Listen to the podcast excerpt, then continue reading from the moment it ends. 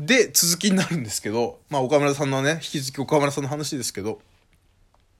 で、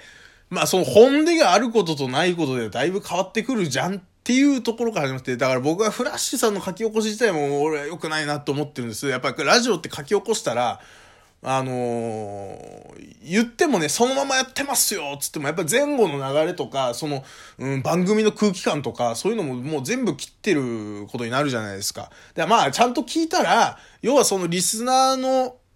に対する励ましの意味で言ってるわけ。で、うーん、一般のその、今起こってる、基本的にその女性の権利的なところで起こってる、う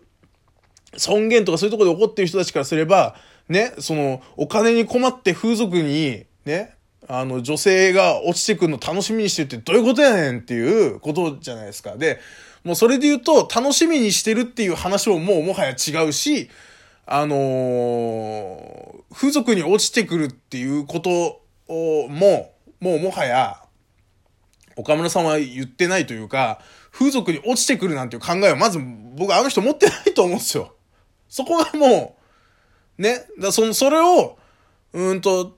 ただ、普段、なんだろうな、その、うん、風俗に対して落ちるっていう感覚を持ってないんですよね。で、それで言ったら落ちるって感覚を持ってる人の方が差別的なんです。それはもう完全に。どうやったって。ね、あんなとこって言い方してんだからもうみんな。怒りながら。ね。そういう風俗で働かなきゃいけない女性を、ね、その楽しみにしてるってどういうことですかって、風、それに対してはもう、それはもう風俗に対する差別じゃんっていう。風俗で働いてる人に対して、ね、もうかわいそうにって言っちゃってるから、それはもう、それはそれで差別で、もうそれに対して風俗上怒ってたりして、もうめちゃくちゃなの。世の中が。ね。この件に関しては。だから、うーん、僕が、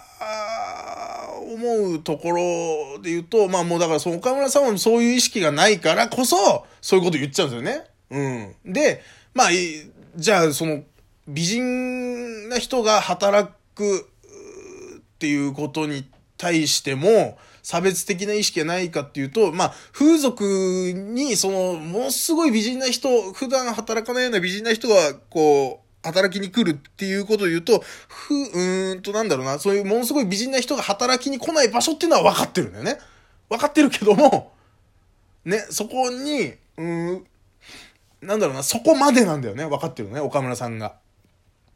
うん。っていうところで言うと差別的な意思、意図はないし、なんかそういう女性の権限がとかいうより、ただただ岡村さんがやりたかったのは、ね、もう俺たち頑張ろうぜって話なんですよ。ね、その風俗も今行けないと風俗で、ね、それこそその、うん、性的欲求というか、ね、そういうところでしか、そういう満たしがないっていう人たち、リスナーに多いであろうと。で、そういう人たちはもう今、とにかく我慢するしかないっていう話をしたかっただけ、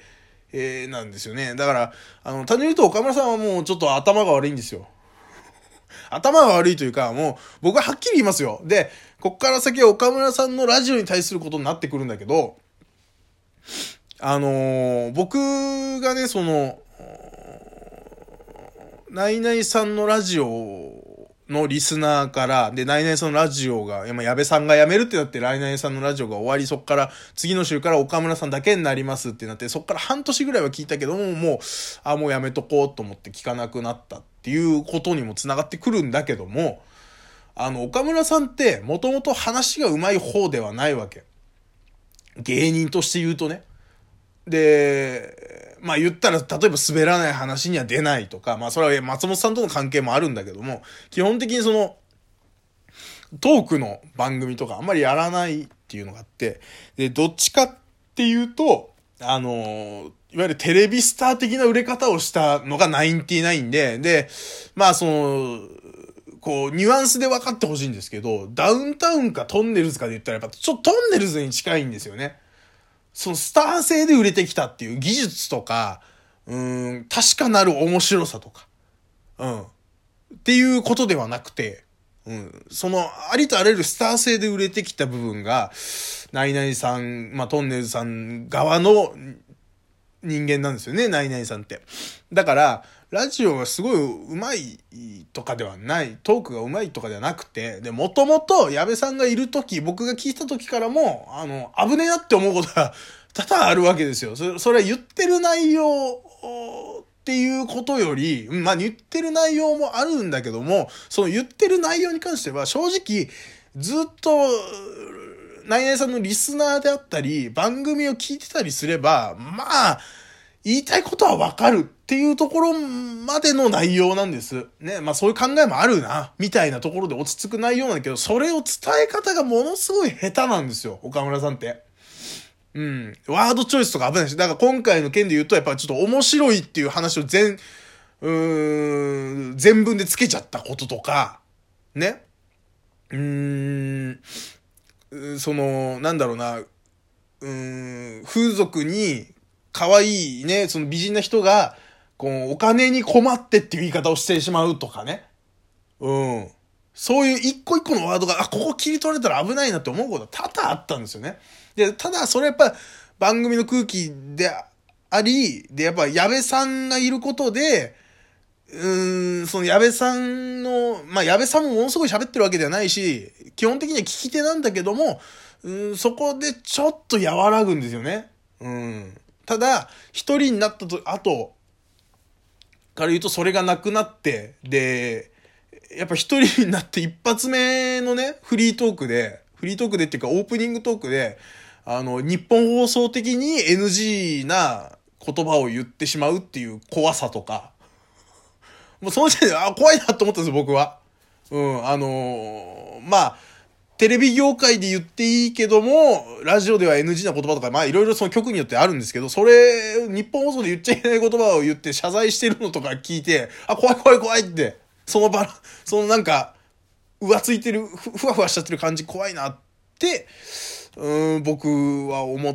て、えー、しまったんですよね。うん。だからそれで聞かなくなったんですけど、だからまあそういうところの、うん、岡村さんの悪いとこだと僕は常々思ってて、あそこがもう前面に出たのが今回かな、というふうに思うんですよね。うん。だからまあ、このね、空気感の中、このコロナでまあピリピリしてるわ。で、みんながどっか、こう、鬱憤溜まってる部分があって、で、そこに、うん、あの発言が来て、本当に怒ってる人もいれば、それに乗っかってる人もいるし、で、常々岡村さんのこと嫌いだった人たちはもうこの、うん、この流れに乗ればもうあ、あいつを追い詰められるぞってなってる人もいるし、ただただむしゃくしゃしてるから乗っかってる人もいるし、もう、そういう、一枚岩じゃないんですよ、基本的に、すべてが。うん。で、そうして語られる中には、もう、もはやそのリスナーに対する返答ですっていうことを、すっかりもう誰も知らなかったりするわけ。ね。そもそもそれ知らない人とかもいるわけよ。だからもう怖いなと思って。だからこれはもうラジオトーク僕もやって、僕なんか、僕みたいなもんですけど、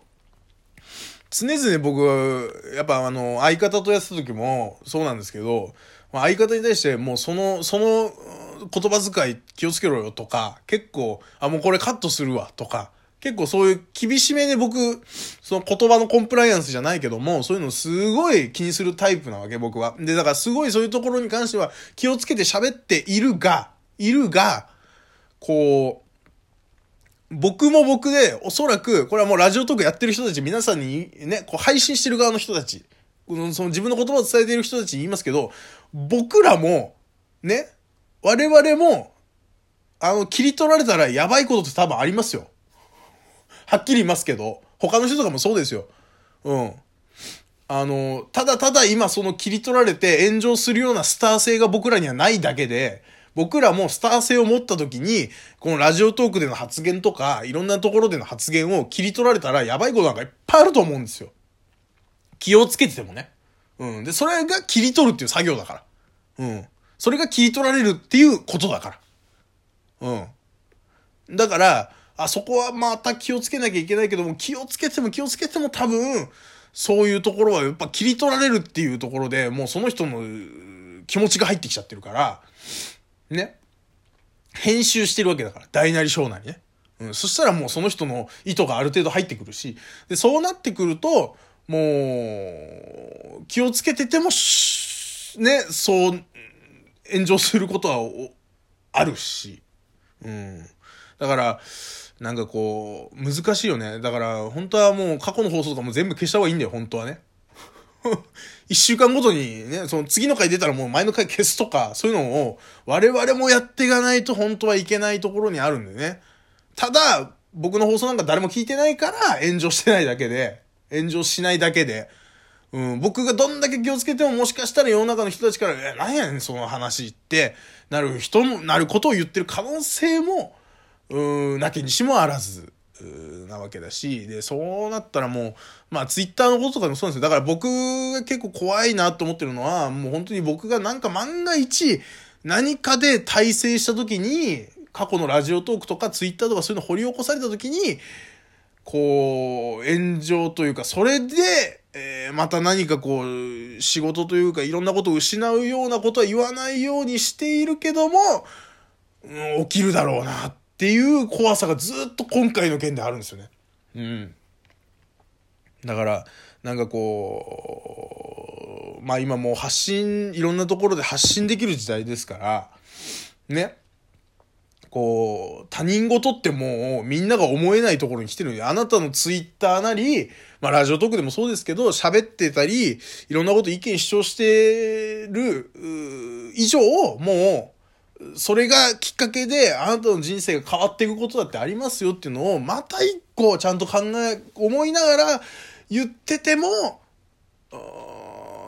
不用意なこと言うっていうのは、まあ人間だから僕はあると思うんですよね。うん。だからそれが怖いなって、あの、今回思ったっていう話ですよね。うん。だからまあ、この後ね、あの、岡村さんの話待ちたいと思います。